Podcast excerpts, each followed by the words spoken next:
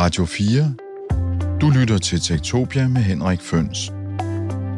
Tektopia er et program om, hvordan teknologi påvirker og forandrer samfundet og os mennesker. Tektopia er produceret på Radio 4 af Ingeniørforeningen IDA med støtte fra Industriens Fond, Innovation Center Danmark, Messecenter Herning, Index Award og IDA Forsikring. I redaktionen er Dorte Dalgaard. Mit navn er Henrik Føns, og det er mig, der bestemmer i Tektopia. Tektopia. Facebook er i modvind for tiden, det har de været før, men øh, lige nu så er det sådan, at hele 160 virksomheder, de har bekendtgjort, at de ikke vil tegne annoncer på Facebook i en hel måned.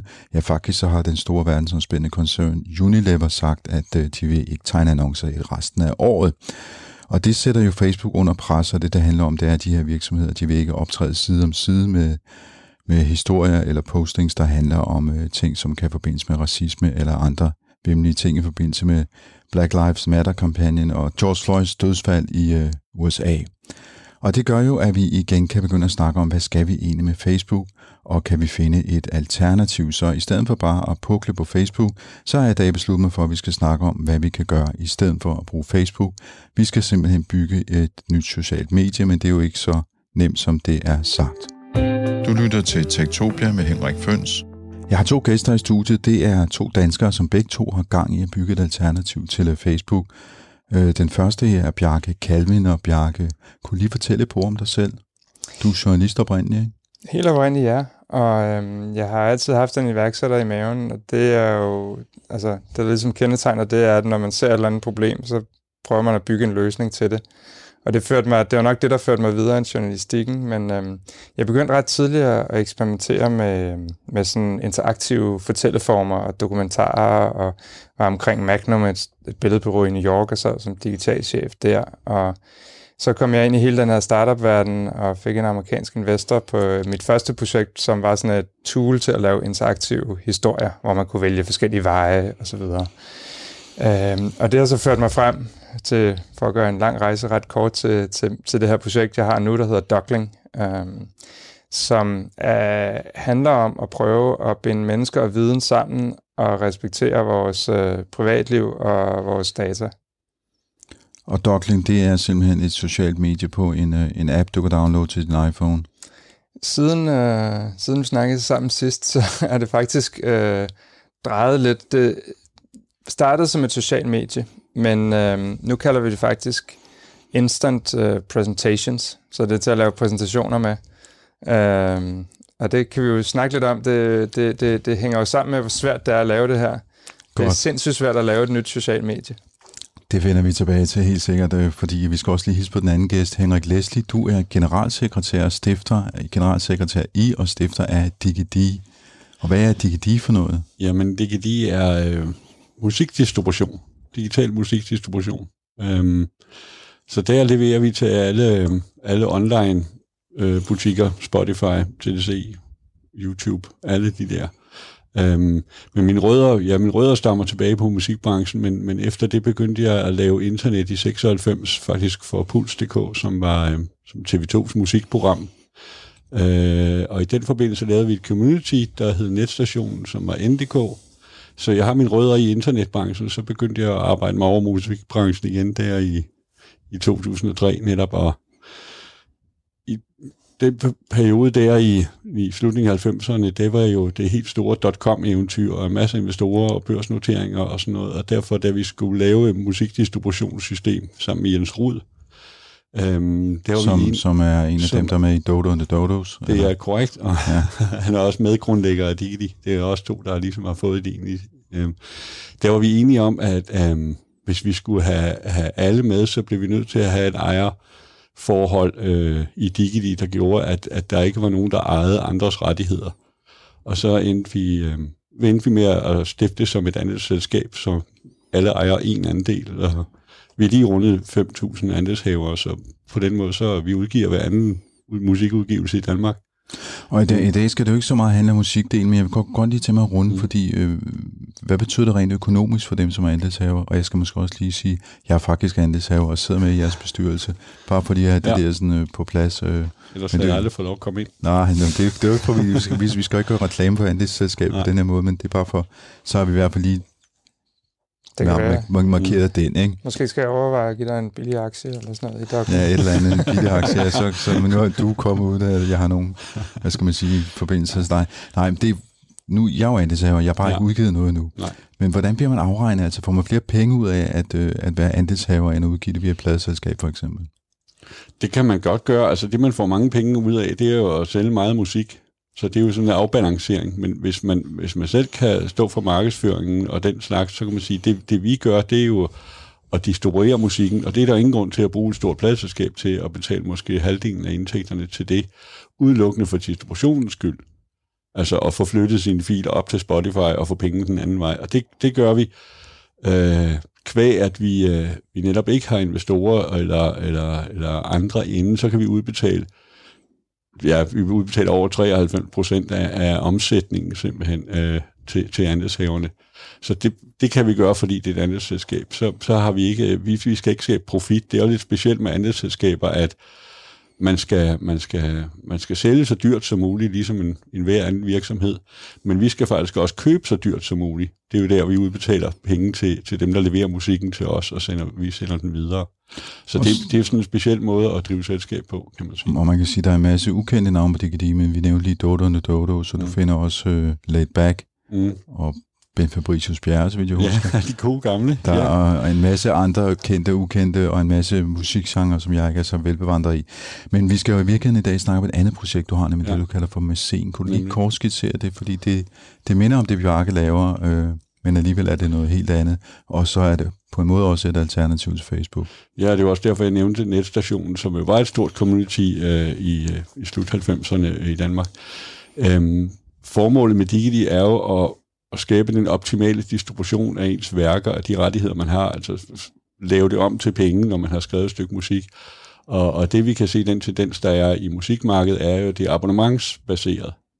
Øh, og under coronaperioden her, har vi jo kunne se, at forbruget af musik er jo steget med 20-25 procent, kan vi jo se, men vi får ikke flere penge ud af det, fordi der er ikke flere, der tegner abonnement. Det havde man i forvejen. Men altså, og nu siger der abonnement musik. på Spotify, Tidal eksempel. og TDC, hvad ja, det hedder. Ikke? netop. Det er jo sådan all you can eat abonnement, så det, man Mm. betaler det samme, uanset hvor meget man lytter. Så vi er i sådan, mu- musikbranchen er jo sådan en branche, der ikke kan vokse, fordi at alle har et abonnement, og de, det værste, der kan- eller det, der sandsynligvis kommer til at ske, det er, at abonnementsprisen falder. Så vi tænkte, at der, så må vi finde nogle andre græsgange, altså andre måder at tjene penge på, på dels ens indhold, men også ens brand som artist. Og der har vi lavet det øh, med scen, som ligger lidt i ordet. Altså, øh, man, man, man skaber en profil, der minder om en, en Facebook-profil, kan man sige, og laver en væg med noget indhold og nogle videoer. Men øh, for at få adgang til det indhold, øh, skal brugerne øh, betale et lille fast beløb om måneden. Øh, man, beslutter, man bestemmer selv, når man opretter sådan et mæssenat, om hvad det skal koste. Minimum 2 kroner om måneden, og derfra og opad. Øhm, så, så dem, der får adgang til væggen, har betalt noget for at få adgang til den væg, og det gør det meget eksklusivt. Øhm, et eksklusivt community, kan man sige, derinde. Ikke? Så man abonnerer på den, der laver indholdet, kan man sige. En af gangen, ja. Altså, ja. så hvis jeg skal have, abonnere på 10 kunstnere, så er det 10 gange 2 kroner for eksempel, eller 5 kroner, 10 kroner, hvad det nu tager. En, en sidste ting der, hvordan er det anderledes end sådan en amerikansk service, der hedder Patreon, hvor man også jo abonnerer på folk, der laver indhold? Det minder meget om. Det minder meget om. Jeg tror, det vigtigste forskel er jo igen ejerforholdet, at det her, det er jo ejet af andelsselskabet, så vi, vi udbetaler jo, altså projektet tager 1 krone, og alt hvad du tager, hvis du tager 10 kroner, så får du de 9 kroner. Øh, og igen fører det jo til, at, at jo flere, der bruger det her, des billigere kan vi gøre det, så vi kan sætte den ene krone ned, hvis der er mange. Hvis nu det var Facebook, så kunne vi jo sætte det ret langt ned per, per, per, per, per transaktion, kan man sige. Så vi tager kun transaktionsfri, og kun for at dække udgifterne. Vi har ikke nogen ansatte på det projekt. Og der er heller ikke nogen øh, annoncer. Nej, det er Nej. der ikke. Nej, man kan selvfølgelig selv annoncere, hvis man har en sponsor, så kan vi jo ikke, øh, vi vil jo, folk må jo gerne på deres egen væg bringe reklamer, hvis de får penge for det. Men det er ikke, vi, vi, øh, vi har ikke nogen annoncer eller reklamer. Godt. Det var med scen, øh, Bjarke Calvin. Øh, Dockland, du sagde, det var en slags, øh, hvad, hvad kaldte du det? Jeg på kalder det instant presentations. Instant altså, presentations. Det må, det må du forklare. alt er jo ligesom Hvordan- hvordan øhm, gør man gået det her? mobilt. Ja. Ja. Nu er vi nogle, kan jeg afsløre til dem, der ikke kan se os, vi er nogle lidt ældre herrer, eller i hvert fald i forhold til dem, der er 17 i dag. Ikke? Mm. Øhm, hvad hedder det? Der er jo en hel gruppe mennesker, som kun laver ting på mobile enheder, øh, og som slet ikke kan huske desktopen. Det kan vi. Men, øh, men, men en af de få ting, der ikke er rykket over på mobil, det er præsentationer. Altså, man kan godt lave en PowerPoint på sin mobil, men det er mig klonky. Øhm, og det, det gik op for os, øhm, vi, og derfor har vi lavet lidt om på den måde, vi pitcher vores projekt på. Så vi kalder det Instant Mobile Presentations. Så du kan simpelthen lave en præsentation lynhurtigt på din mobil eller din tablet, og øh, dele den enten i et øh, fysisk rum med nogen, eller du kan dele den på Zoom og alle de her forskellige virtuelle steder, og du kan selvfølgelig også sende den til sociale medier. Men rejsen derhen var, at vi gik i luften som et socialt medie, et alternativt socialt medie, hvor vi, øh, vi fokuserede på viden i stedet for gossip. Um, så det, man delte, skulle være noget, andre kunne blive klogere af, og samtidig så bragte vi ikke annoncer, og vi solgte ikke de data til alle mulige. Uh, det var vores uh, udgangspunkt, og, uh, og vi fik også noget, noget traction på det, som det hedder i startup-miljøet. Vi fik nogle brugere, og uh, sådan en mand som Uwe Elbæk uh, droppede Facebook og gik på Duckling, og det hjalp os et stykke vejen. Um, men det gik også op for os, at der var to store barriere. Uh, den ene er det, der hedder netværkseffekten, altså at når du er den første på et nyt netværksmedie, så er det ikke særlig værdifuldt for dig. Altså, så, ligesom hvis, så du, meget, du var meget alene. Præcis, så du får ikke særlig mange likes og views og alt sådan noget. Så hvordan kommer du op uh, ud over en vis grænse, hvor det begynder at give, give mening og værdi at være der? Og den anden er, at det simpelthen er så fastsat nu i folks hoveder, hvad sociale medier er. Så at begynde at introducere en anden måde at bruge det på, kræver rigtig lang tid og tilvænding osv., og, og hvilket også vil sige rigtig mange penge. Øhm, så, øh, så det gik op for os på et tidspunkt, at øh, altså, vi var nødt til at rejse helt uhyrlige summer, hvis vi skulle gøre det her, og, derfor, og vi ville måske alligevel stadigvæk øh, ikke lykkes med det. Øhm, og så satte vi os ned og kiggede på, jamen, kan vi gå en lidt anden vej og stadigvæk opnå det samme? øh, nemlig at, at vi jo gerne lave et, et medie for viden, og et medie, for, øh, hvor man ikke stjæler data, øh, som har en anden forretningsmodel, hvor brugerne betaler noget for det. Øhm, og så gik det op for os, der var ret mange af vores brugere, der faktisk efterspurgte og kunne bruge det til præsentationer. Øhm, så nu har vi egentlig, altså 90% af produktet er faktisk det samme, men vi kalder det som sagt Instant Presentation, så vi er ved at lave en ny version, som har nogle af de features, man skal bruge specifikt til præsentationer. Øhm, og det har været ret interessant også at se, hvordan det bliver modtaget, når man så forklarer det, fordi før var folk jo sådan, hvorfor skal jeg bruge Duckling? Jeg kan jo bare bruge Instagram. Og vi bliver hele tiden sat op imod, kan man mm. sige, nogle af de andre. Og på Instagram får jeg jo en masse likes, det gør jeg jo ikke på Duckling. Øhm, og nu, øh, hvad hedder det, øhm, nu, nu, nu er det sådan, nah, det er presentations, det er præsentationer, så er det noget helt andet. Øh, men i virkeligheden har det jo meget af den samme, altså vores format er lidt ligesom stories på Insta og Snap, øh, at du kan lynhurtigt tage et billede og lægge en tekst ovenpå, og du kan lægge et link på, osv. Så, øhm, så formatet er egentlig meget ens. Øhm, men det der også er ved præsentationer er, at du har jo som regel en, øh, nogen, du skal vise den til allerede. Så man er ikke så afhængig af at skulle have det der netværk med følgere og så videre. For, fordi Men, man kan bruge den uden for netværket selv. Ja, præcis. Ja. Altså, vi har stadig et overordnet mål om at, øhm, at ligesom skabe en, en pendant til sociale medier på alle mulige øh, områder, men vi har indset, at man kan måske ikke starte med at lave en konkurrent til Instagram, man skal måske starte et andet sted, og så arbejde sig derhen af. Så I har gjort det, som man i startup-sprog kalder at lave en pivot? Det kan man godt sige, en pivotering, ja. ja. ja. Øh, altså, for mig er en pivotering, at man drejer sådan nærmest hele vejen rundt, og det har vi ikke gjort. Vi har ændret lidt kurs, men altså mm. populært sagt ja, øh, en pivotering, det har vi lavet. Øh, jeg, jeg skal lige høre, du har to investorer. Øh, jeg har faktisk lidt flere nu. Øh, Men du startede med to, stykker. som er sådan ja. nogle rimelig kendte uh, internetinvestorer. Du er I to fra, fra USA. Hvad, hvad er han for en fyr? Jamen, han er jo en, der har øh, jamen, en interessant historie. Han er opvokset i USA, født i Japan, og, og lavede sig, tog tilbage til Japan og lavede den første øh, ISP, Internet Service Provider, altså en internetudbyder i Japan, øh, og, og tjente en hulens masse penge ved det. Og så har han været sindssygt god til at investere. Han var, jeg tror, den fjerde person, der investerede i Twitter, og nu er han investor i Slack og Kickstarter og en hel masse øh, af den her type startups, også nogle, man ikke kender, øh, som han har tjent mange penge på. Øh, og øh, han har kørt sådan meget parløb med Reid Hoffman, som var ham, der lavede LinkedIn. Øh, de har sådan været medinvestorer i mange ting.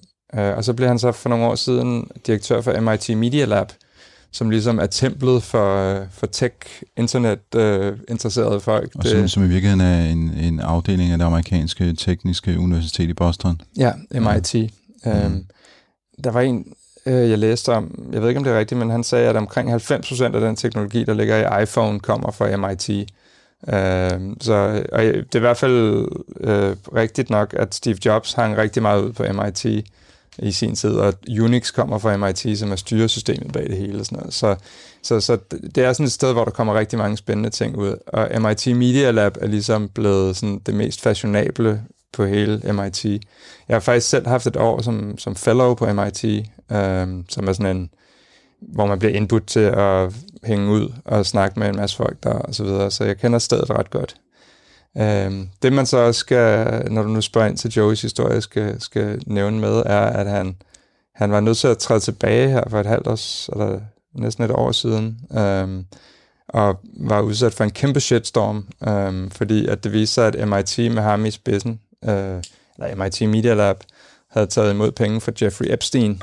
Øhm, og dem, der ikke lige kender ham, han var en amerikansk multimillionær. Der er en Netflix-dokumentar om ham, som blev afsløret i at have lavet sådan en, øh, en børnepædofili-ring øhm, i to omgange. Først blev han dømt, og så blev han løsladt, og øh, købte sig vist lidt vej ud. Det kan man jo lidt i USA. Og så, og så han, endte han med at dø i fængsel, ikke? Ja, så, så blev han anholdt igen. Ja, ja, omstændigheder. Præcis, og så blev det under, i hele det her forløb eksponeret, at MIT havde taget imod nogle penge, og Joey havde taget imod nogle penge, og, og så trådte han tilbage. Um, mm. Og det har også været en super interessant sag for mig, også fordi, at altså, jeg har jo et kommersiel, en kommersiel virksomhed, øhm, og har valgt ikke at have en andelsvirksomhed. Den, jeg har før mm. arbejdet i andelsvirksomheder.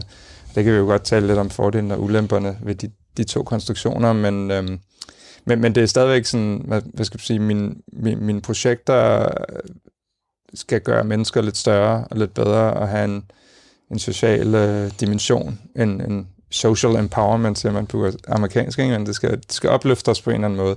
Men jeg tror godt, man kan gøre det som kommersiel virksomhed. Jeg tror, at en kommersiel virksomhed kan være en god løftestang til det. Men når en af dem, man så har stolet enormt meget på, lige pludselig bliver fældet i sådan et smusagtig sag, og en af dem, man har med som investorer, og jeg har kendt Joe i 15-20 år, øh, så går der en hel masse ting igennem hovedet på en. Øh, og det viser også, altså, nogle af, altså når, når alt kommer til alt, så, så, så handler det her også om mennesker og de mennesker, der står bag tingene. Radio 4 taler med Danmark. Inden vi sådan kaster os ud, hvad skal man sige, diskussionen med, med hvorvidt man skal have private investorer, eller man skal være et andelsselskab, øh, så tænker jeg måske, at vi lige skulle øh, rise problemet op, fordi nu lader jeg ud med at snakke om de her 160 virksomheder, som jo ikke vil annoncere på Facebook mere, fordi de ikke vil have deres navn øh, forbundet med nogle af de hadfulde ytringer, der opstår på Facebook, og som Facebook ikke gør noget for at rydde ud i. Andet end når Mark Zuckerberg siger, jamen altså, vi har en kunstig intelligens, som finder de her hadfulde øh, ytringer og, og sletter dem, men den fungerer måske ikke så godt endnu, eller hvad der er, der foregår. Det, det virker i hvert fald ikke rigtigt. Og han har ikke taget helt så skarp afstand, som for eksempel Twitter har. Men udover det, så er der jo også nogle andre ting med Facebook. Øhm.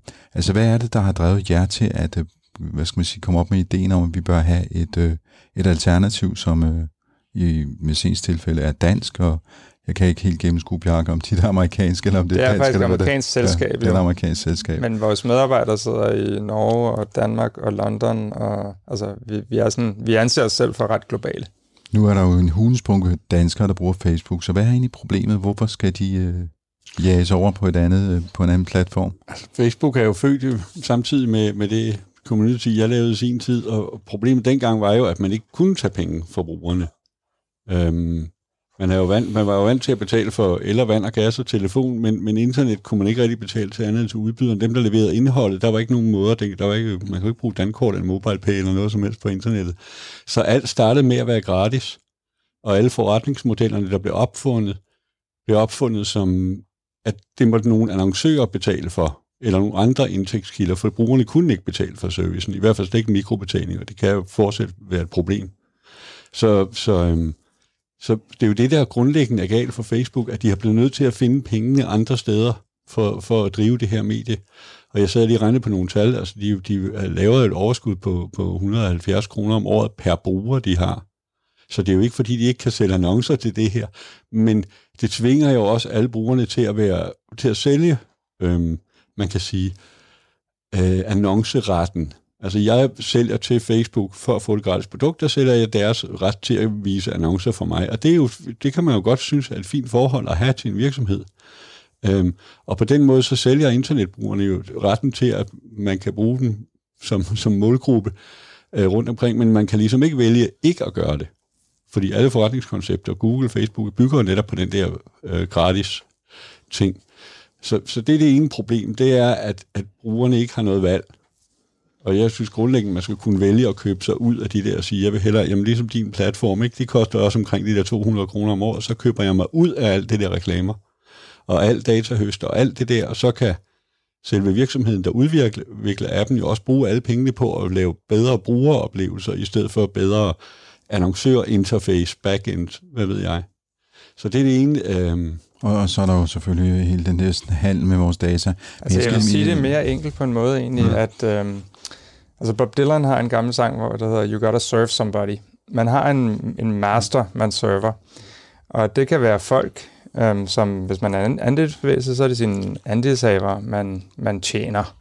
Facebook, de tjener virksomheder. De tjener ikke os mennesker, der bruger produktet. De tjener virksomheder. Vi er bare et produkt i det spil. Øh, så de skal udnytte os på alle de måder, de overhovedet kan. Øh, jeg er godt klar at det er, det er måske sådan en lidt generaliserende måde at sige det på. Det er jo ikke sådan, at vi alle sammen altid bliver udnyttet på Facebook, men det er den generelle model, som Facebook bygger på. Men, øh, men nu, jeg kommer til at tænke på, fordi det er jo fint nok øh, abonnement på Dockling, øh, og man skal, man skal betale penge for at se indholdet på museum. Mm-hmm. Øh, Mark Zuckerberg han vil jo så sige, jamen øh, der er en masse mennesker derude i den store verden, i Indien og Afrika, Sydamerika, mm-hmm. som ikke har penge til at betale for indhold. Og derfor så skal Facebook, for at være en global platform, som til gode ser alle brugernes behov, den skal være gratis for alle at bruge. Ja, ja. Hvis man begynder at tage abonnement, jamen så ekskluderer man en stor del af verden. Jeg tror, øh, sagten, eller sagten så måske stod om, man kunne godt lave en model som Facebook, men øh, hvor man tjente folk, brugerne mere end virksomhederne. Eksempelvis ved at gøre det transparent, om hvad er det, hvem sælger jeg mine ting til, øh, hvordan bliver det brugt, og jeg har muligheden for ikke at ville sælge det. Det, det, det er et valg, jeg træffer. Altså, vi har lavet rundt i Dockling med en model, hvor øh, man sagde, man, altså, her kommer Nike, de vil gerne sælge en reklame til dig, Henrik, fordi de har fundet ud af, at du passer i en eller anden målgruppe, der de skal have til at købe nogle sko. Uh, hvis du siger ja til det, hvis du siger ja til, at Nike gerne vil bruge dit data, altså så, du, du ejer dit data, du sælger det. Vi er faktisk bare en mellemmand, så vi hjælper dig med at sælge det til Nike, og det tager vi så en procentdel for, men du får også en procentdel. Så lad os sige, at de betaler 10 dollars, så tager vi måske 2 dollar, og så får du de 8. Det er jo en helt anden model, men man kan sige, at det er stadigvæk en model, som vil gøre grundproduktet gratis. Øhm, så sådan, altså, der er en masse modeller. Det kunne være, at nogle af dem, der var rige og havde penge, betalt for, at nogle af dem, der ikke havde penge, kunne få det gratis osv. Altså, jeg tror nu heller ikke, problemet er så stort, fordi jeg kan ikke forestille mig, at Facebook øh, tjener 160 kroner på, på en afrikansk kunde, fordi hvem, hvem har interesse i at annoncere den vej rundt? Så det er jo ikke, altså jeg tror ikke, øhm, og, og internettet er ikke så dyrt mere lokalt der. Så, altså, hvis vi, over, hvis vi har nogle muligheder for noget mikrobetaling, det mener jeg, det store problem lige nu, som for at lave alle de her tjenester, er jo, at det koster 70 øre at overføre penge mellem to personer på internettet via noget PBS noget og noget. Og der er ikke rigtig kommet en løsning, så jeg kan sige, at jeg vil gerne betale 5 øre for at se Bjarkes Facebook-profil.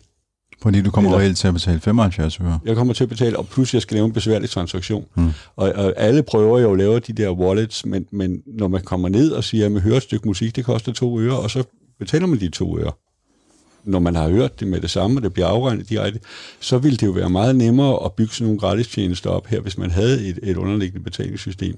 Men det anden, den anden pointe, som jeg synes er, er, og det viser sig meget tydeligt nu for tiden, at Facebook sidder jo, når vi snakker censur, eller redaktion, eller selektion, eller hvad de kalder det, sidder lige pludselig over, øhm, over staterne. Altså det, man havde med, med, med Trump der at sige, de kan jo bare lukke hans konto. Det er jo privat firma, det var ikke, vi har ikke lyst til at have det. Altså man har ikke ret til at bruge Facebook.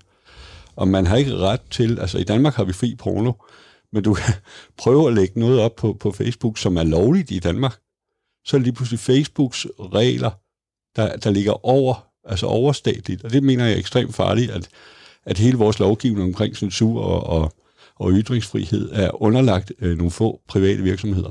Hvis du lægger en app i Apples App Store, som jo er den eneste mulighed, hvis du vil have en app på en iPhone, øhm, mm. så hvis, hvis du har noget, der kritiserer kineserne, så bliver du ikke øh, godkendt af Apple. Præcis. Altså, så der er sådan nogle ting, som begynder at gå op for os, ikke?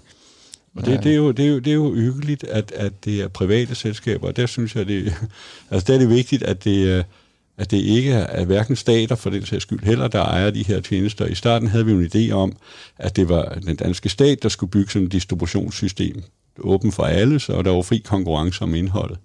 Men, men efter vi har lavet andelsselskabet, der, der kan vi godt se, at det ville måske være meget godt, at det er folket, der ejer det, og ikke en statskonstruktion, for de kan skifte og ændre sig, men altså et, demokratisk selskab, som et andelsselskab jo er, det er måske et meget godt sted at placere sådan nogle øh, kommunikationsplatforme, øh, hvor man er meget afhængig af ytringsfrihed. Jeg synes, der er noget interessant i, uh, altså jeg synes grundlæggende, at det sangen er super interessant, mm. øhm, og, og altså, det er jo noget, vi virkelig har... tålmodighed. Ja, det kræver tålmodighed, ikke? det er en af tingene, altså, men det er noget, vi virkelig byder ind med her for Dan- Danmark og Skandinavien, men, men det er rigtigt, altså jeg har selv arbejdet for en andelsvirksomhed i USA, som er en af de eneste medievirksomheder tilbage i USA, som hedder Magnum, som er sådan et billedbureau, der blev stiftet af nogle fotografer, fordi før dem, der var det, når man var fotograf, så blev man hyret af et magasin eller en avis, og så ejede de alle rettighederne til dine billeder. Og så sagde de, nej, det er fotograferne, der skal eje rettighederne. Og så lavede de en andelsbevægelse, som alle fotograferne ejer, og så kan aviserne så købe en, en, en licens. Lidt ligesom jeres model. Mm. Øhm, og det, det, det gik jeg enormt meget ind for, og derfor arbejdede jeg for dem. Øhm, men der var godt nok også nogle træge beslutningsprocesser nogle gange. Ikke? Jo. Så det er jo så udfordringen, hvor som lidt mere diktatorisk virksomhed kan man rykke hurtigere. Men der, hvor jeg ser noget interessant i modellen, er, at når vi taler om hele, altså om, om hvordan vi i virkeligheden bruger nettet, altså, og, og, og hvad, hvad er der af rettigheder og muligheder og alt det her i det, så er der nogle lag. Øhm, der er noget sådan, noget sådan helt bagvedliggende, som er server og IT-arkitektur og alt sådan noget, og så er der noget af det, vi ser øh, som brugere, som er de apps og sites, som vi bruger til at navigere det her. Hvis man kigger på e-mail for eksempel, øhm, så er Øh, så har du en e-mail-klient, altså det er programmet. Så det kan være Outlook, eller det kan være Apple Mail, eller det kan være noget helt andet. Og så har du så bagved den, der ligger så en, en server, hvor dine e-mails bliver gemt. Men du kan, fordi at e-mail blev bygget på en åben og egentlig, efter min mening, rigtig protokol fra start af, så, øhm, så kan du fuldstændig selv vælge, hvad du vil bruge til at læse din e-mail. Øhm, sammenligner vi det med chat, så skal du så, du kan jo ikke læse din, den chat, der foregår i Messenger, kan du ikke læse i WhatsApp osv. Det er slet ikke bygget på samme måde. Og der tænker jeg, at det kunne være enormt interessant, hvis nogle andelsbevægelser kunne begynde at være dem, der byggede de her bagvedliggende arkitekturer. Øhm, og så var det private virksomheder, der lavede appsene, og der, der kunne, fordi der har man brug for nogle gange at rykke hurtigt, og der skal være kon- konkurrence osv., ja. men den bagvedliggende arkitektur skal være konstrueret åbent.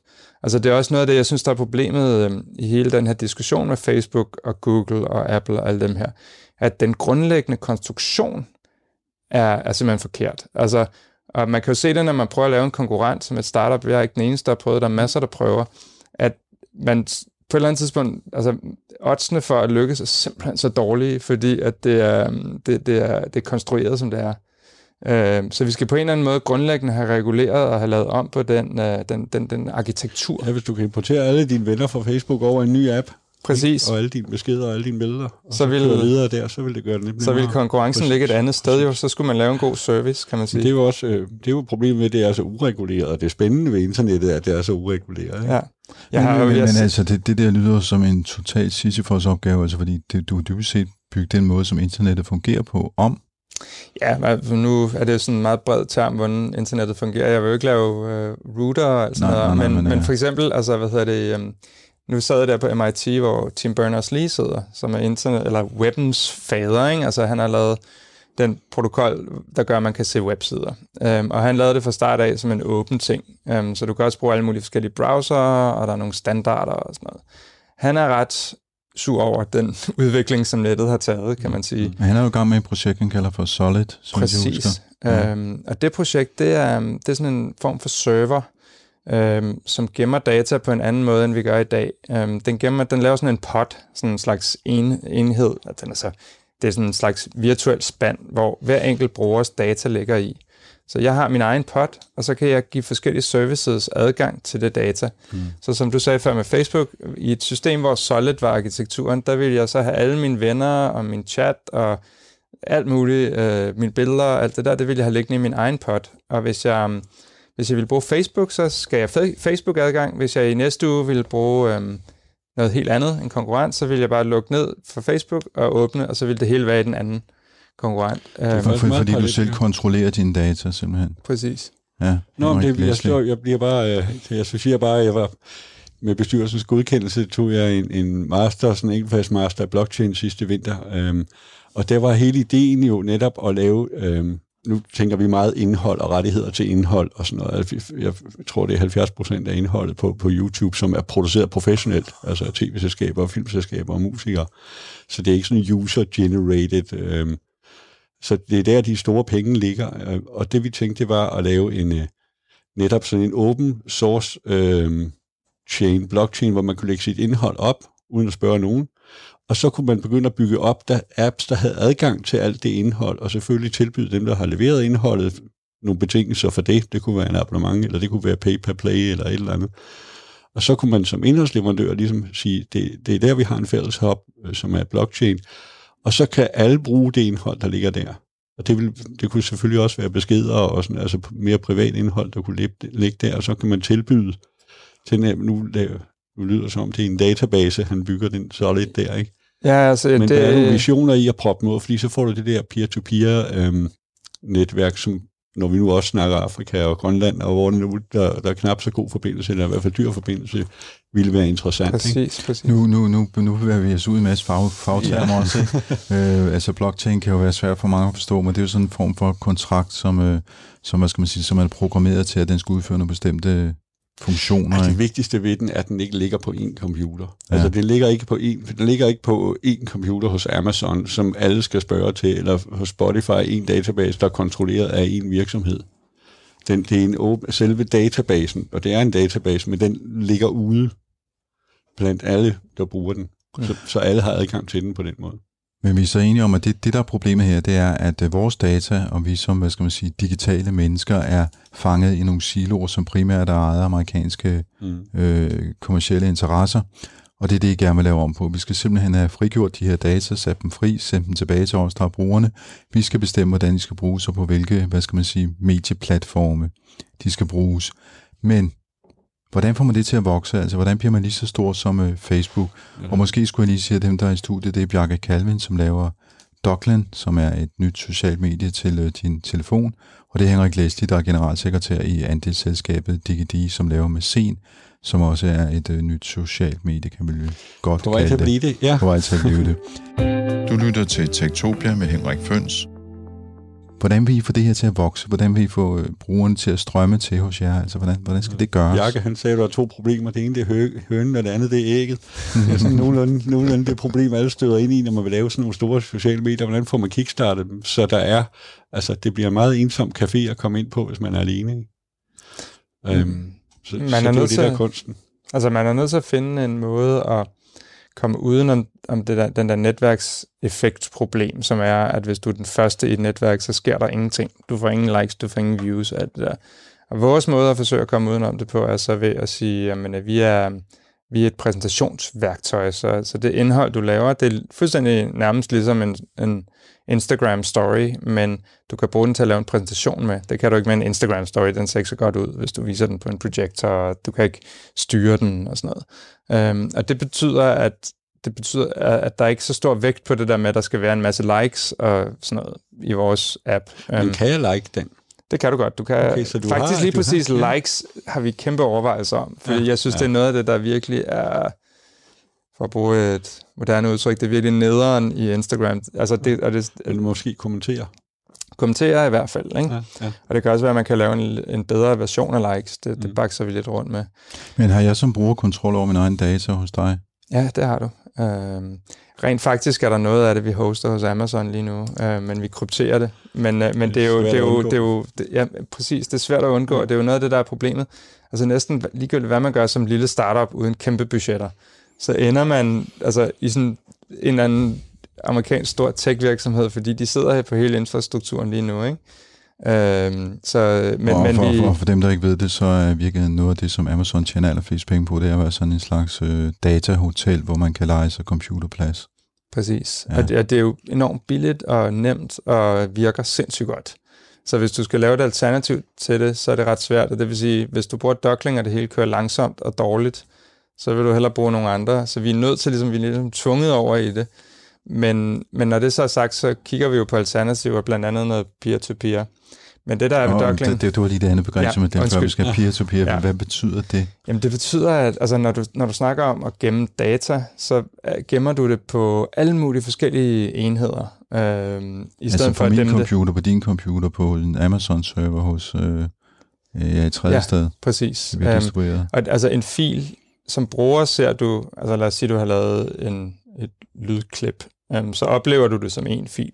Men bagved bliver der i vir- virkeligheden gemt en lille smule af filen et sted, og et lille smule af filen et andet sted. Det er jo bits and bytes, kan man sige. Det er 0 og 1 tal, så det kan man dele op og gemme alle mulige forskellige steder. Og det var i virkeligheden den måde, som Pirate Bay ikke øh, fungerede på i sin tid, hvis nogen kan huske det her fildelingsite. Ja, og, Napster, øh, ja. ja, Og Napster også. Øh, Skype var bygget, øh, founderne af Skype byggede noget, der hed Kazaa til Ja. at starte med. Mm. Øhm, Som bragte med fedtefad i USA. Mm. Ja. Men det var også, øh, der, der var, hvad skal man sige, informationen og filerne var også delt med, med alle brugerne. Så derfor var det så super svært at lukke det ned, fordi man kunne ikke bare lukke en server, så var indholdet spejlet alle mulige andre steder også. præcis. Ja, pointen var Men- netop, at der ikke lå noget indhold på den centrale server, så ja. det var svært at anklage dem for at, at, at hoste ulovligt indhold, fordi der, der lå kun, man kan man sige, servicen. Mm. Selve filerne lå netop hos brugerne. Ikke? Man hentede fra hinanden, når man henter og sådan noget. Det er jo det, der var det smarte, og som også er det svære, hvis man skal, hvis man skal tage penge for det. Mm. Men hvorfor er, det, hvorfor er det vigtigt i forhold til social medie, at, at øh, hvad skal man sige, filerne er spredt ud blandt brugerne? Øhm, før jeg lige svarer på det, så vil jeg lige sige, at altså, for at svare på dit andet spørgsmål lidt bedre, så, så, hvad hedder det, øhm, så tager vi jo penge for at bruge Duckling. Du betaler et abonnement. Du kan også bruge det gratis, men hvis du vil have nogle ekstra features, så, så betaler du for det. Og det betyder, at vi ikke er nødt til at sælge dine data for at, at leve. Vi har en anden forretningsmodel, så det er også noget af det, der er forskellen. Men det der med peer-to-peer er vigtigt øhm, af, hvad skal man sige, privatlivsgrunden og også af forskellige sikkerhedsårsager. Men hvis du har noget, der er spredt i et stort netværk, så er det ret svært for en eller anden diktator at komme og sige, øh, nu vil jeg bare lukke ned for det. Øhm, og det er også svært, altså det, hvis man bygger det rigtigt, kan det være svært at, at forfølge folk, man for, for eksempel vil, vil forfølge. Det er nemmere at være anonym. Øhm, og så er det også langt mere sikkert, øh, altså i hvert fald ideelt set, hvis man får det til at virke ordentligt. Øhm, fordi du kan ikke ramme, altså hvis det ligger på én server et sted, så kan man jo øhm, altså tvinge sig adgang og rent fysisk kopiere filerne, eller du kan bombe det, eller du kan gøre andre ting. Det kan du ikke, hvis det er spredt ud over det hele. Du lytter til Tektopia med Henrik Føns. Godt, nu har vi snakket en del om, øh, hvordan man øh, rejser penge, og hvordan man skaber et selskab, hvor man skal være et andelsselskab, eller man skal være, som hvad skal man sige, et privat selskab med private investorer. Men i forhold til, øhm, i forhold til at blive attraktiv over for brugerne, altså have nok indhold, der kan jeg så forstå, Bjarke, at øh, I laver så de her, det her præsentationstrik, kan man måske næsten kalde det. Men øh, med scen skal jo så også have nogle, øh, hvad skal man sige, nogle andetager til at lave noget musik, eller nogle andre ting, eller noget indhold, ikke? Eller hvordan, hvordan får man det til at vokse? Præcis. Øhm, et af problemerne er netop, at hvis du laver et, et, et medie og siger, her skal du lægge dit gode indhold ind, her kan du få penge for det, så siger folk, hvorfor skal jeg det? Der er jo ikke nogen brugere tilsvarende. Brugerne, hvorfor skal jeg hænge ud her? Der er jo ikke noget indhold. Så du får den der hønne og ægget hele tiden. Øhm, og, og der, hvor vi har tænkt, hvis vi nu bruger de stærke relationer, der er øh, mellem artister og deres fans, og siger, det er, det, det er de to grupper, vi gerne vil pare. Det kan så også være, at vi har andre brugere, vi har NGO'er, der bruger det, også nogen, der støtter en, en velgørenhedsbevægelse. De er jo faktisk ligeglade med, om der er andre brugere. De får, hvad de vil have. De får den nære kontakt til, til artisten, og artisten har mulighed for at kommunikere direkte med brugerne, uden at blive udsat for et eller andet øh, Facebook-kaos, øh, når man siger det mindste. Så man får, og på den måde, så kan man sige, der kan vi opbygge en en-til-en relation mellem de to, uafhængig af, hvad der sker på platformen.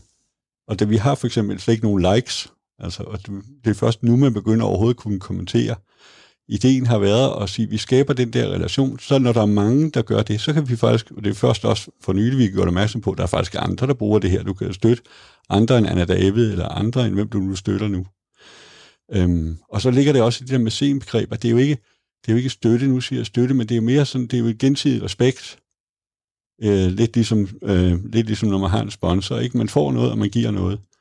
Øh, og det ligger der også i det der med begreb, at man, man støtter for at få noget langt hen ad vejen, eller for, for, fordi man synes, at det, man støtter, er et godt projekt, som man gerne vil fremme. Og det har været strategien at sige, først gør vi det, det næste skridt bliver så at åbne op, som vi gør nu, og siger, jamen du kan også støtte andre, og, hvis du, og så næste trin bliver langsomt hen imod de sociale medier og sige, jeg kan lægge indhold op, som alle kan se.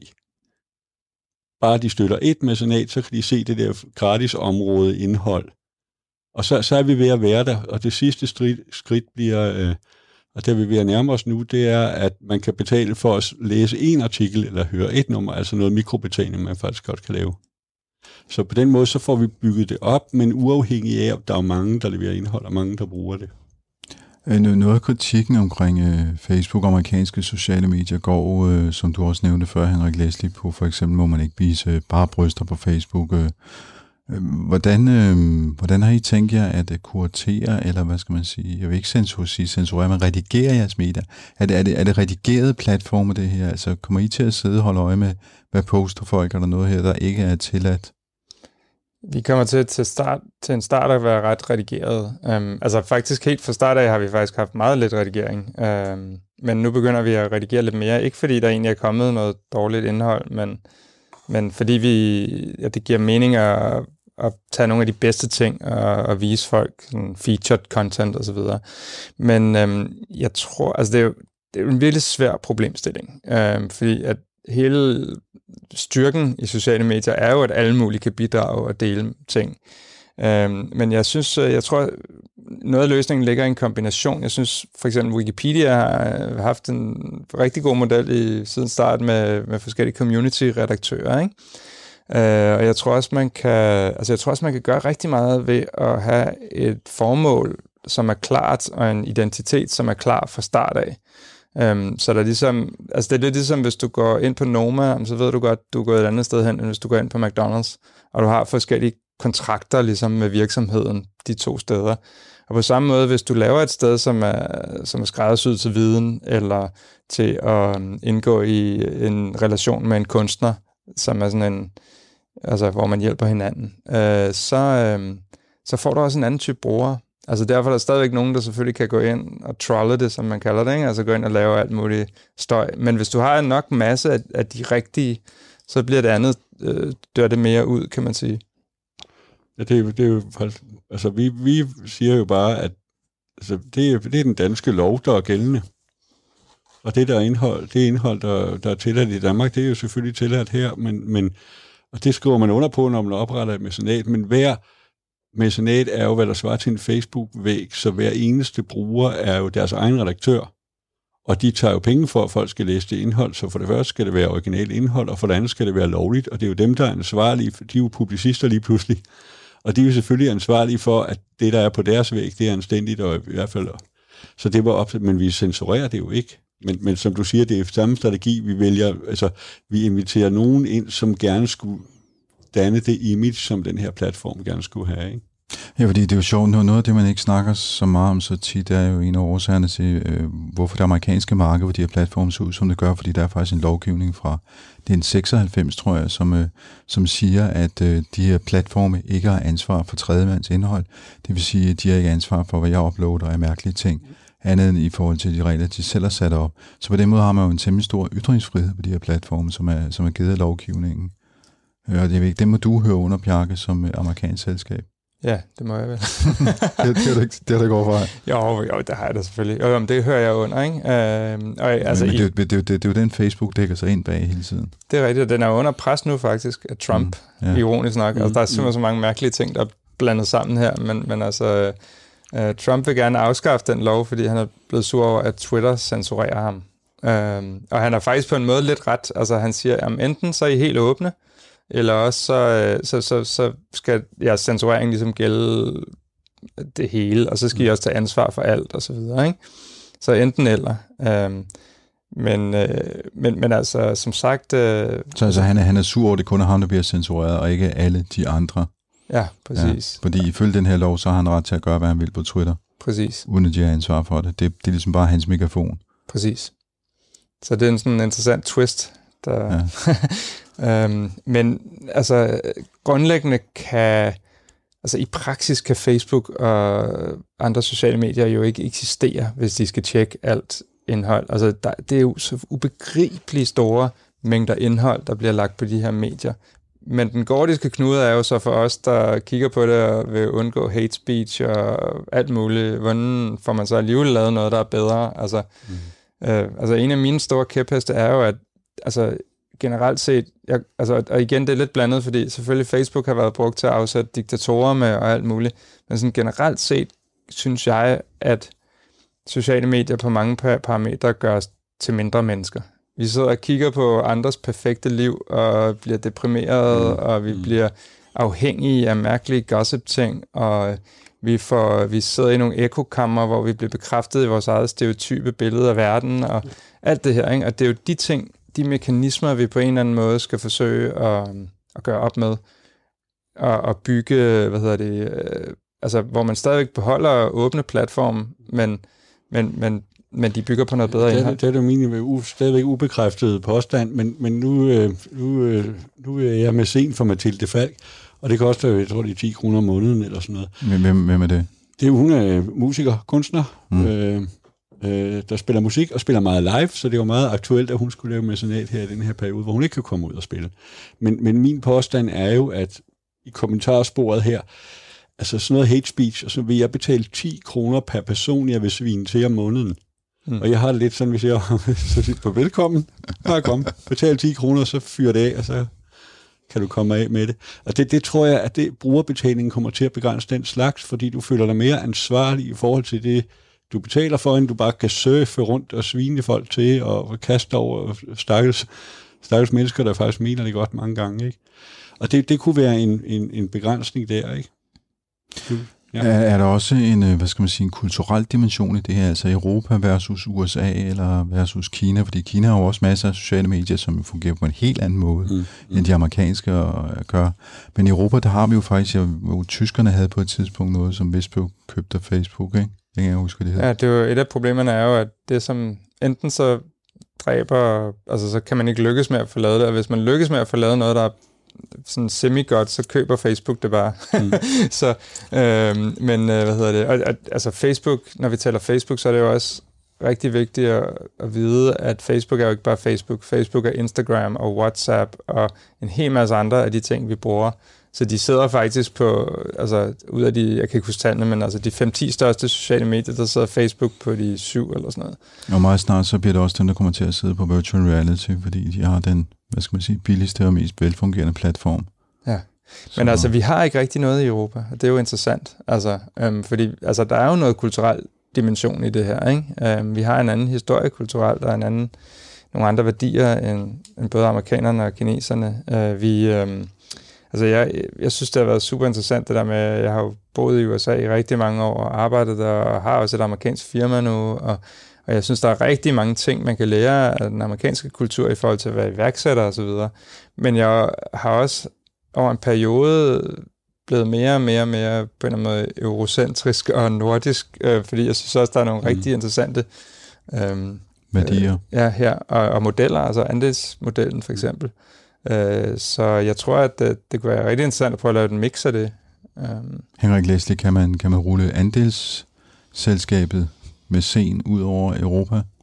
Ja, altså vi, det er, ja, er det i forvejen. Ja, siger du bare. Ja. altså, andelsselskabet ejer jo Mæcen. Mæcen er gratis benyt for alle. Det er det, der er lidt sjovt, fordi Mæcen er jo sådan en frit svævende kugle nu, som, som ikke er ejet, jo det er ejet af andelshaverne, men alle kan bruge det, og alle kan oprette mecenater, så selvom andelsselskabet forsvandt, så ville mæcen jo eksistere derude igen stadigvæk et eller andet sted.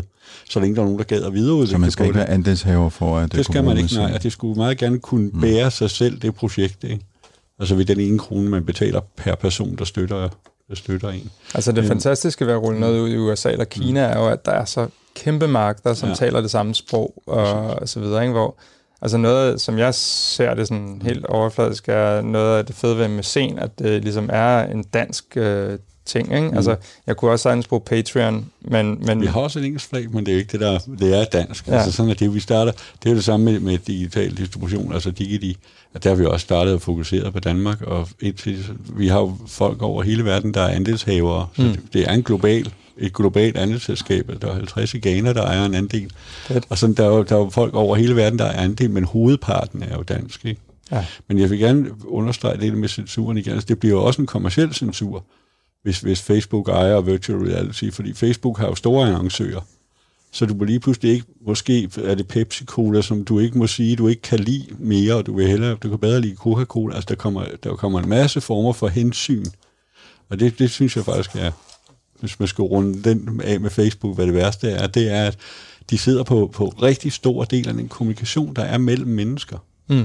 Og, og de, være, de man, altså, men altså, al, vi ved jo ikke, hvad der bliver censureret. Altså, du aner det jo ikke. Og når man har al den viden, baggrundsviden om, hvad vi godt kan lide, og hvem vi er sammen med, og alt muligt, mm. så kan man også manipulere os. Altså, det ved enhver reklamemand. Det er der ikke noget nyt i.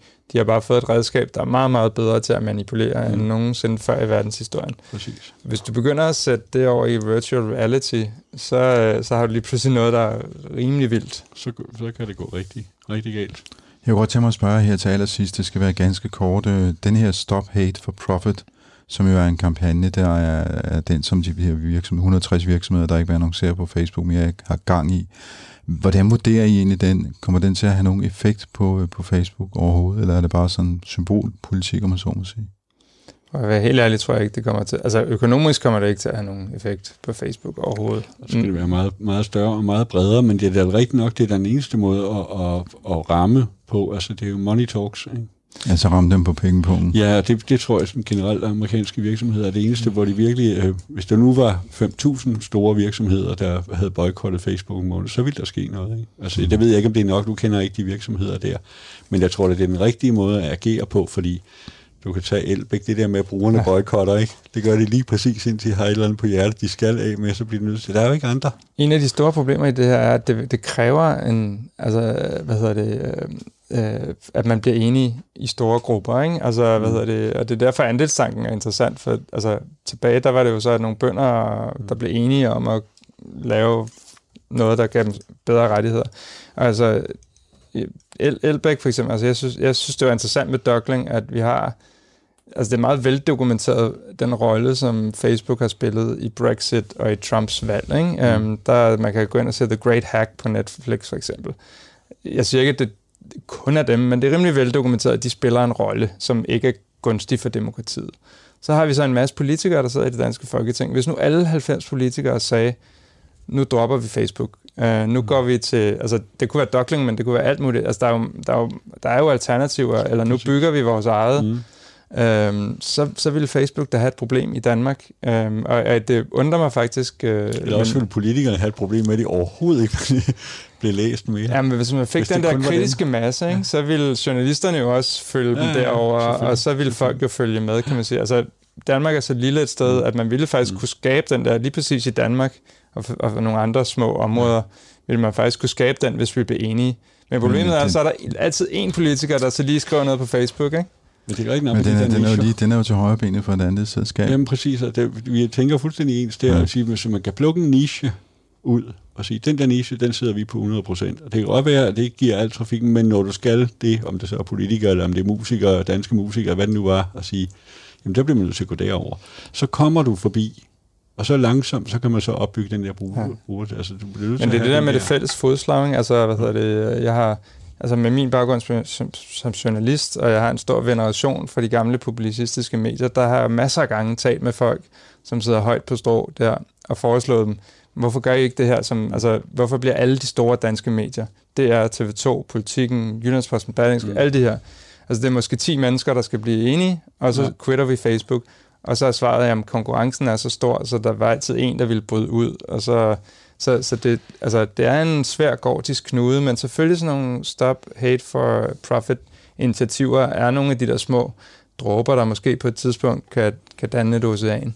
Godt. Øh, der er ikke plads til mere Tektopia i dag. I skal have tak, fordi I kom, Bjarke Calvin, som har lavet appen og det sociale medie Dockland, som man så kan finde i sin App Store, og øh, Henrik Leslie, som øh, har lavet Mesen, som findes på mesen.dk. Ja. Så nemt er det. Så kan man jo selv gå ud og eksperimentere med et uh, socialt medie, som ikke er Facebook. Du har lyttet til uh, Tektopia. Vi sender hver søndag kl. 13.05 her på Radio 4, og på radio4.dk kan du finde udsendelsen som podcast. Jeg hedder Henrik Føns på Genhør i næste uge.